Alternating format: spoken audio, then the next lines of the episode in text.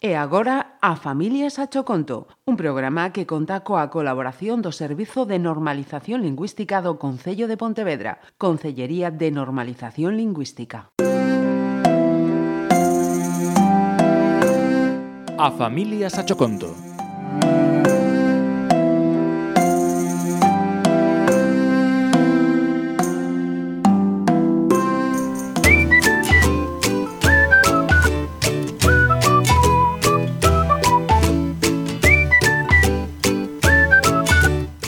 maioría da xente cremos que a vida dun can é sinxela. É sinxela, pero ten maxia, e por iso debemos aprender deles.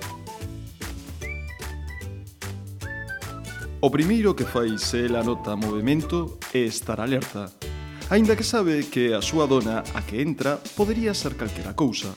A súa prioridade agora é correr ata a porta, por se acaso a dona espertase con bopé e deixa que vaya ao sardín. Se cadra, encontra aquel oso que enterrara hai unhas semanas. Se cadra, non é fácil atopar algo que se dá máis que por perdido. Non se sentía soa. De feito, na casa había máis cans, moito máis grandes ca ela, máis fortes e máis autoritarios. Pero a cadela é máis astuta, rápida e áxil. Gañáballes en velocidade e para o pequena que é, ten mérito. Ela quería parecerse a súa Amanda. Cada día perfeccionaba a forma de moverse, a de reaccionar, a de relacionarse. Todo.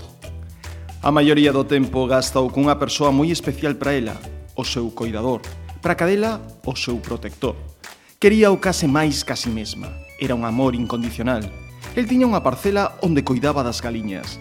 Ela acompañábao, Mentres el estaba dentro do recinto, a cadela mordía e arrancaba o plástico que rodeaba o fío metálico do cercado para poder entrar e perseguir as galiñas como se non houvese un mañá.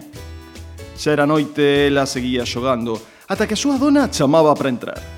Cando xa era hora de dormir podíase ver como sorría lixeiramente, mentres aqueles grandes ollos castaños se pechaban e afundían no sono. Ela sabía apreciar, sabía vivir.